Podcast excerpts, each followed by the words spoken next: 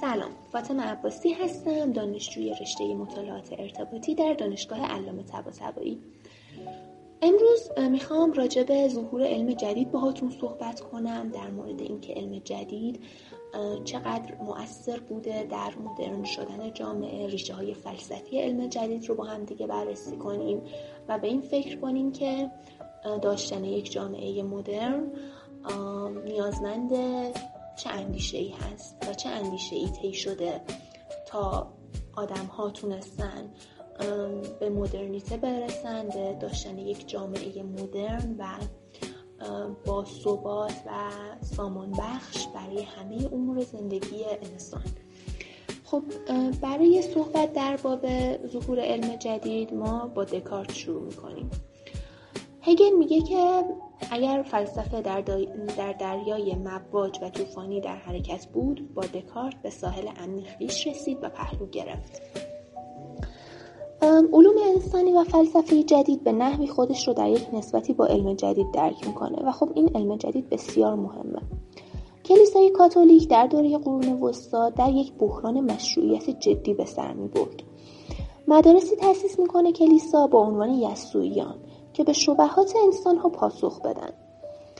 دکارت خودش از یسوعیان بود و داره در زمانه این زندگی میکنه که یک نوع شک فراگیر جامعه رو فرا گرفته. قرون وسطا به عنوان تفکری که همه زیست و حیات بشر رو معنا میبخشید، حال خودش دچار بحران شده و بشر سردرگمه. دکارت به عنوان یک فیلسوف پرسش های مختلفی در مقابل ما قرار میده و به تمام این پرسش ها پاسخ میده. اولین پرسش دکارت این هست: مگر شک همه جهان ما رو فرا نگرفته؟ پاسخ ما مثبته. دکارت میگه پس بیایید به واسطه شک همه چیز را تعلیق کنیم. و هنگامی که همه چیز را در تعلیق فرو بردیم و در همه چیز شک کردیم، امری که دیگه توی اون امکان شک کردن وجود نداشت، اونجا بنیاد یقینه. پس بنیاد یقین جاییه که دیگه امکان شک کردن در اون وجود نداشته باشه و امکان شک در اون منتفی باشه. اینجاست که دکارت همه چیز رو در شک فرو می‌بره و شک دکارتی آغاز میشه. دکارت سوال‌های مختلفی می‌پرسه. در مرحله اول پرسش دکارت این هست: آیا امکان شک کردن در محسوسات وجود داره؟ پس اولین چیزی که دکارت میخواد به تعلیق فرو ببرتش و در اون شک کنه محسوسات هست، امور محسوس. پاسخ به این که آیا در محسوسات امکان شک کردن وجود داره اینه که بله، همگان معترفن که حواس خطا پذیرن و خطا در حواس راه داره. پس امکان شک کردن در محسوسات وجود داره. پس محسوسات نمیتونن بنیاد شک باشن. مرحله دوم شک به ما میگه که بعضی از محسوسات هستن که وجدانی هستن، یعنی انسان بلا واسطه مفهوم اونها رو میفهمه، مثل سوزانندگی آتش. شما وقتی دستت رو بگیری توی آتش میدونی که میسوزه و خب این که دستت رو بسوزه خیلی ربطی به این نداره که شما از مفهوم آتش اطلاع داشته باشی. شما در کودکی هم وقتی نمیدونی آتش یعنی چی، سوزانندگی یعنی چی، اگر دستت رو روی آتش بگیری میسوزی. حالا پرسش اینه که کجای این امکان شک کردن هست، یعنی کجای این حرفی که داریم میزنیم میشه شک کرد. میگیم در خواب. زمانی که ما در خوابیم، مثلا خودمون رو از بلندی پرت کردیم پایین توی خواب ولی نمردیم، از خواب پریدیم. توی خواب ممکنه بپریم روی آتش و اون آتش ما رو نسوزونه. پس توی این امور هم میشه شک کرد. اینجا دکارت یه جمله معروفی داره به عنوان نفی تمایز میان خواب و بیداری و خب خیلی جالبه برای خودم. میگه که اصلا ممکنه همه ما خواب باشیم، پس امکان شک کردن تو این هم هست. حالا گام سوم چیه؟ مرحله سومی که دکارت شک میکنه قضایای ریاضیه. دکارت میگه که آیا در قضایای ریاضی امکان شک کردن وجود داره؟ این رو خب دیگه اگر خواب و بیدار هم باشیم یکیه جوابش، یعنی 2 به علاوه 2، چه خواب باشیم چه بیدار باشیم پاسخش 4. پس قضایای ریاضی همه قراردادی هستن و چون قراردادی هستن میشه قرارداد رو عوض کرد و وقتی میشه قرارداد رو عوض کرد پس امکان شک در قضایای ریاضی هم وجود داره. پس قضایای ریاضی هم نمیتونن بنیاد یقین ما باشن. حالا مرحله آخر پرسش این هست که آیا امکان شک در خدا هم وجود داره؟ جواب دکارت مثبته. میگه ممکنه خدا فریب شیطان باشه. همونطور که شیطان میتونه ما رو به گناه کردن سوق بده و به گناه کردن ترغیب کنه، ممکنه خدا رو هم شیطان در ذهنمون قرار داده باشه. بعد خب حرفی که اینجا میتونیم بزنیم اینه که خب این شکلی امکان شک توی شیطان هم هست و مخالفتی هم باش نیست. ممکن اصلا شیطان خدا باشه، خدا شیطان باشه. یعنی مفاهیم مجرد ممکنه همشون فریب ذهن باشن. حالا میپرسیم که خب دیگه چی برای بشرمون؟ خود شک یعنی چی؟ یعنی امکان شک توی خود شک نیست. همین که شک میکنیم به شک، باز داریم از خود شک استفاده میکنیم که به شک میکنیم. یعنی امکان شک کردن تو خود شک وجود نداره. حالا به این فکر کنیم که خب شک از جنسش چیه؟ شک جنسش از اندیشه است. پس بنیاد یقین یعنی اون جایی که امکان شک کردن وجود نداره، یعنی اندیشه. شما به خود اندیشه نمیتونی شک کنی چون داری از خود اندیشت استفاده میکنی. میرسیم به مفهوم کوجیتو، یعنی من اندیشنده. پس در نتیجه من پی به بودن خودم از طریق چی میبرم؟ اندیشه خودم. پس در نتیجه جمله‌ای که بر پایه اون سر تا سر جهان مدرن شکل گرفت به وجود میاد: من می اندیشم پس هستم. جایی که امکان شک کردن وجود نداشته باشه میشه بنیاد یقین و میشه مسیری که تمام فیلسوفان مدرن باید طی کنن. میشه ادب انسان مدرن. اگر بتونی به لحاظ وجودی اینو در خودت حل کنی، آنگاه تو رو به وادی مدرنیته راهی هست. عالم مدرن، حالا به خاطر اینکه راجبش حرف زدیم و به این ها پرداختیم که در خدا شک کردیم، در همه چیز شک کردیم، شاید سوال براتون پیش بیاد که یعنی عالم مدرن یا عالم ضد خداست؟ پاسخ منفیه. عالم مدرن عالم ضد خدا نیست، عالمیه که خدا در اون غایبه و غیاب خدا در این عالم رخ داده. یعنی انکار خدا مسئلهش نیست، غیبت خدا مسئلهشه. و خب شاید براتون جالب باشه دکارت خودش یه جایی خدا رو هم اثبات میکنه، یعنی وجود خدا رو اثبات میکنه. کجا؟ در ایده های فطری.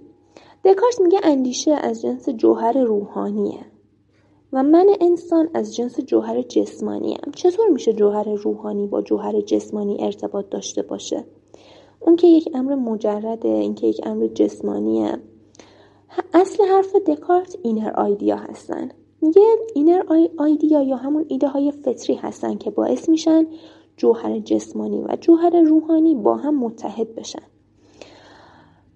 سوال اینه که ایده های فطری رو کی درون من قرار داده؟ خدا. پس خدا رو هم اثبات میکنه به واسطه ایده های فطری. یعنی تنها کسی که میتونه ایده های فطری یا همون اینر آیدیا رو درون من قرار داده باشه خدا هست. اما این اندیشه هست که این اعتبار رو میتونه داشته باشه که در باب خدا سخن بگه. یعنی به لحاظ وجودی خدا فرع بر اندیشه میشه. بنیاد یقین همچنان من اندیشنده است. در خدا امکان شک بود ولی در شک امکان شک نبود. حالا میرسیم به هگل. هگل میگه تا قبل از من همه جوهر اندیش بودند.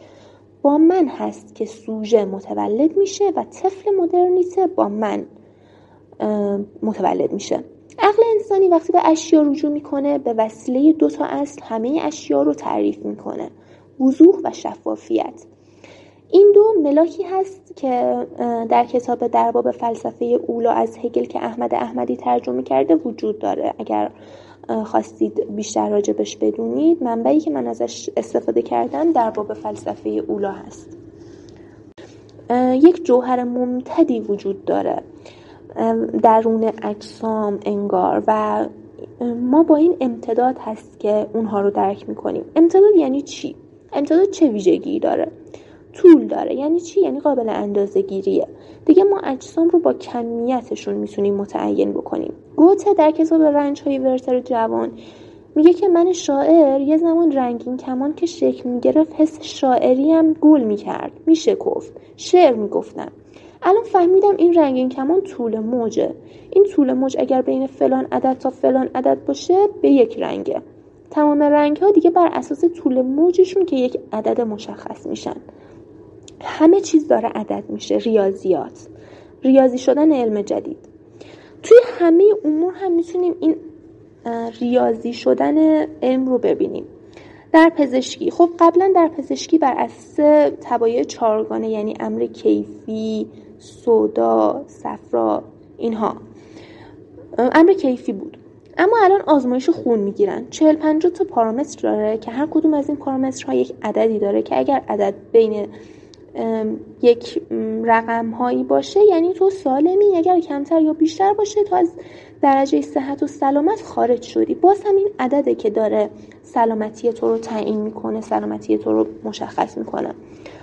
مواد تشکیل دهنده تو یک سری عناصری هستن که همه اینا یک عدد اتمی دارن، یک عدد جرمی دارن.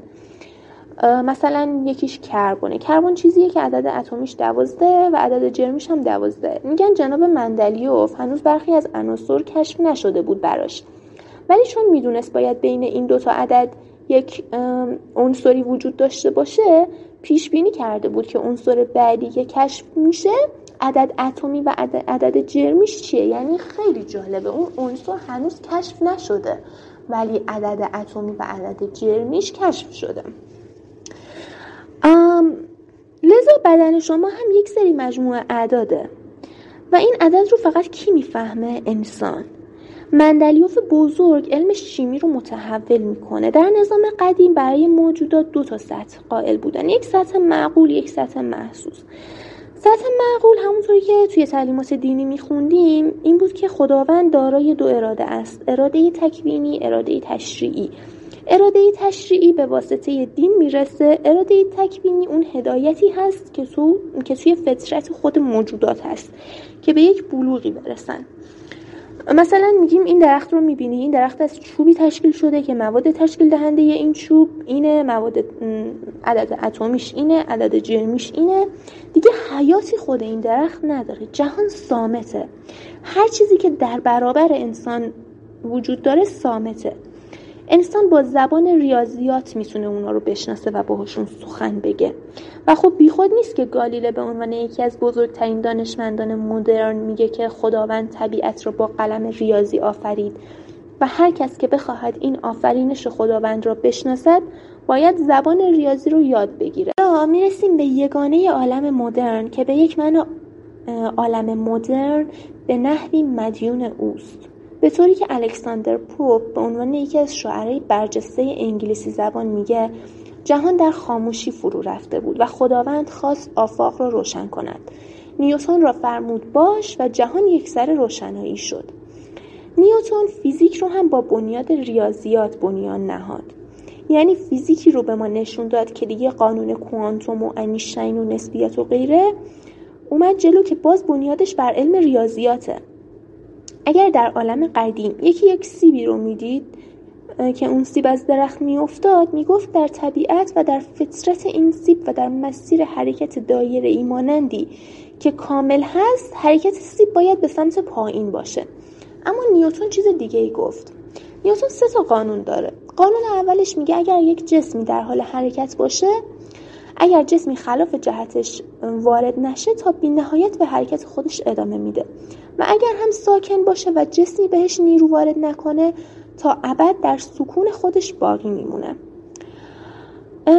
قانون 3مش اینه که هر کنشی رو واکنشی است. شما وقتی مشت میزنید به دیوار و نیروی بهش وارد میکنید، در جهت مخالف دیوار هم نیرویی به سمت شما وارد میشه، برای همین احساس درد میکنید. اما قانون 2 که مهمتر از همشه، قانون F=ma هست. اینجا یه اتفاق میفته. شما دیگه حرکت اجسام رو هم بر اساس یک سری مفاهیمی که قابل اندازه‌گیری هست بیان میکنید. در باب نیرو حرف میزنیم. میگیم یک نیرویی در مرکز ثقل زمین هست که همه اجسام رو به سمت خودش میکشونه. مقدارش هم اینقدره و اصلا میتونی اندازه گیری کنی که چند ثانیه بعد میخوره زمین با استفاده از قانون ریاضی، یعنی بدون کرونومتر و شمارش و غیره. البته نیوتن خب خودش خداباور و یهودی بود و توی این دستگاهی که داشت به وجود می آورد، بین این قوانینی که داشت کشف می کرد، دنبال خدا می گشت و همش می دید هرچی داره فرمول کشف می کنه هیچ اثری از خدا برش وجود نداره.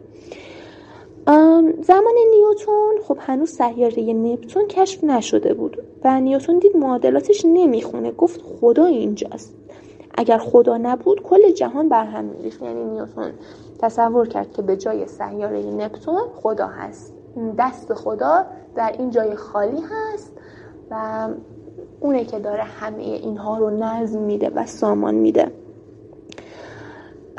و خب میگه اگر خدا نبود کل جهان برهم میریخت.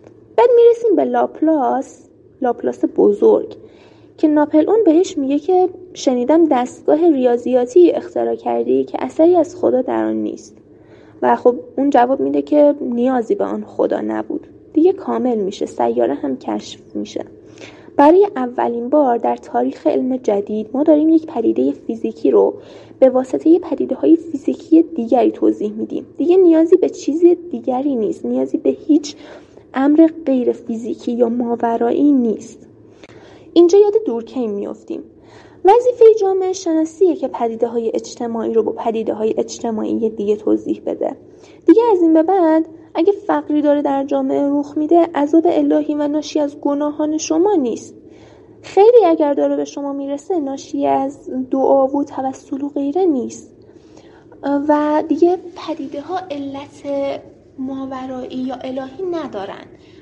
فقر مثلا علتش اینه که حالا در اندیشه لیبرال میگه مثلا نمیذاریم بازار خود بسندجه رو بره، یعنی بازار آزاد رو بذار کار خودش رو بکنه و یک پارامترهایی تعریف میشه برای اون و یک شاخصهایی تعریف میشه که بر اساس اونها مثلا ما میتونیم بگیم که جهان و علم اقتصاد اینجوری پیش میره و علت فقر اینه.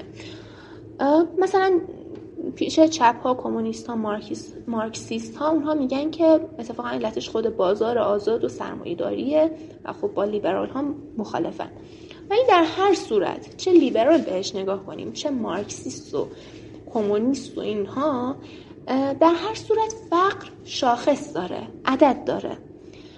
برای مثال یک خانواده 4 نفره اگر زیر 10 میلیون تومان درآمد داشته باشن فقیرن و اگر بالای 10 میلیون تومان درآمد داشته باشن دیگه فقیر نیستن.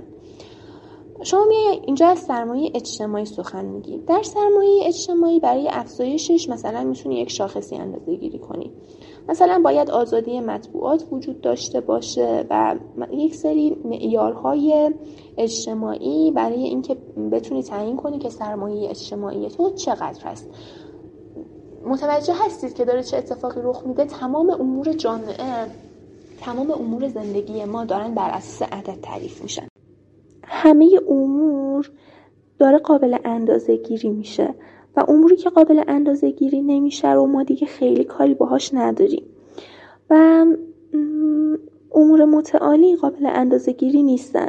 ما مثلا در سنت دینی خودمون میتونیم به رحمت الهی عدد نسبت بدیم، یعنی اموری که خارج از آگاهی و اندیشه ما هستن امور متعالی هستن. این میشه دهشت مدرنیته و خب یه چیزی متولد میشه به اسم ساینس. 3 ویژگی داره: تبیین، پیشبینی، کنترل، دستکاری. منظور از تبیین بیان قانون F=ma هست. دورکیم میگه وقتی من دارم میگم همبستگی اجتماعی و همه چیز رو به همبستگی اجتماعی برمیگردونم، از خودکشی تا فقر و غیره، دارم یک قانونی رو میگم، بیان قانون علیه بین اینها. دورکیم میگه خودکشی یک ارتباط سهمی شکل داره با همبستگی اجتماعی، یعنی اونجایی که همبستگی اجتماعی خیلی پایین باشه یا اونجایی که همبستگی اجتماعی خیلی بالا باشه خودکشی رخ میده، ولی وقتی که در حالت تعادل باشه آمار خودکشی میاد پایین. این میشه یه قانون. حتی خودکشی که به نظر فردی ترین وقایعه داره با یک پدیده اجتماعی توضیح داده میشه، داره با عدد تعریف میشه و از منظر یک جامعه شناس همه امور پدیده‌های اجتماعی هن. حتی اون چیزهایی که به نظرمون بسیار فردی میاد همه چیز عدد میشه. یکی دیگه از ویژگی‌هاش اینه که پیشبینی میتونیم بکنیم. ویژگی مهم علم جدید پیشبینی کردنه. قبلا میگفتن به واسطه گناهان یا به واسطه ادعیه مردم باران میباره. الان شما مثلا در هواشناسی میزنی میگه فردا فلان ساعت احتمال داره که مثلا 90% برف بیاد. حالا توی این یک روز همه مردم گناه کنن باز هم برف میاد. این ادعای مدرنیته است.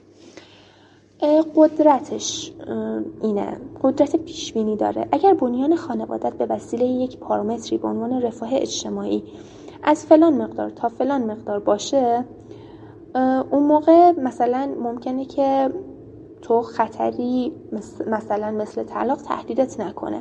اگر مثلا اون پارامتر پایین بیاد آمار طلاق افزایش پیدا میکنه، اگر کم بشه آمار طلاق هم کم میشه.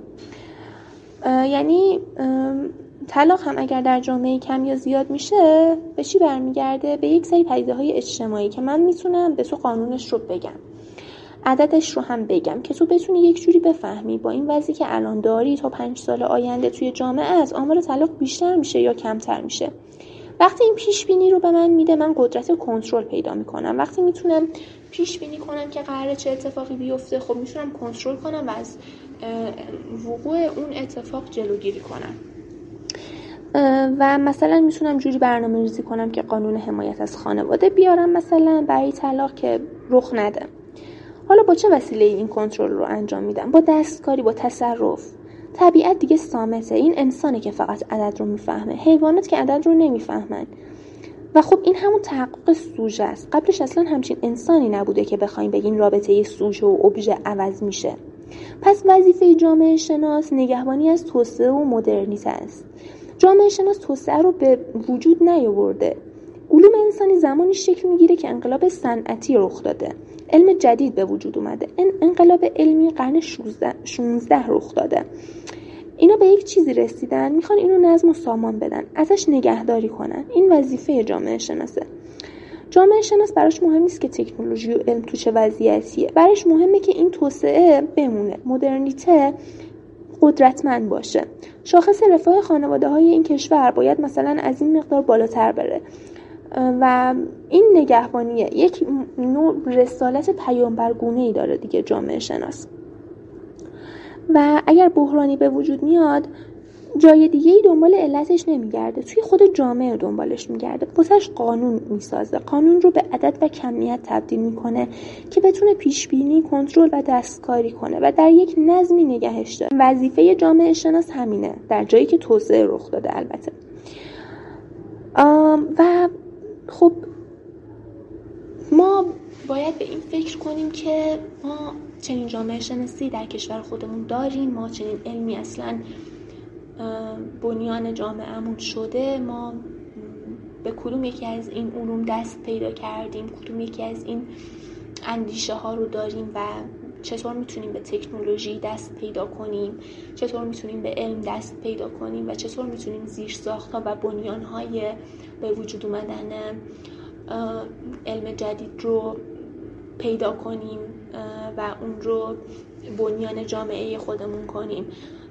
خواستم فقط به این فکر کنیم که چطور میشه که علم جدید در یک جامعه محقق میشه، اون جامعه‌ای میشه که منظمه و میتونیم سامان بخشش کنیم و میتونیم به یک جامعه مدرن که بحرانهای کمتری داره یا حداقل بحرانهاش قابل کنترله برسیم. مرسی که این پادکست رو گوش دادید. من رو بابت تمام نقص‌هاش ببخشید. امیدوارم که همیشه شاد و سلامت باشید. خدا نگهدار.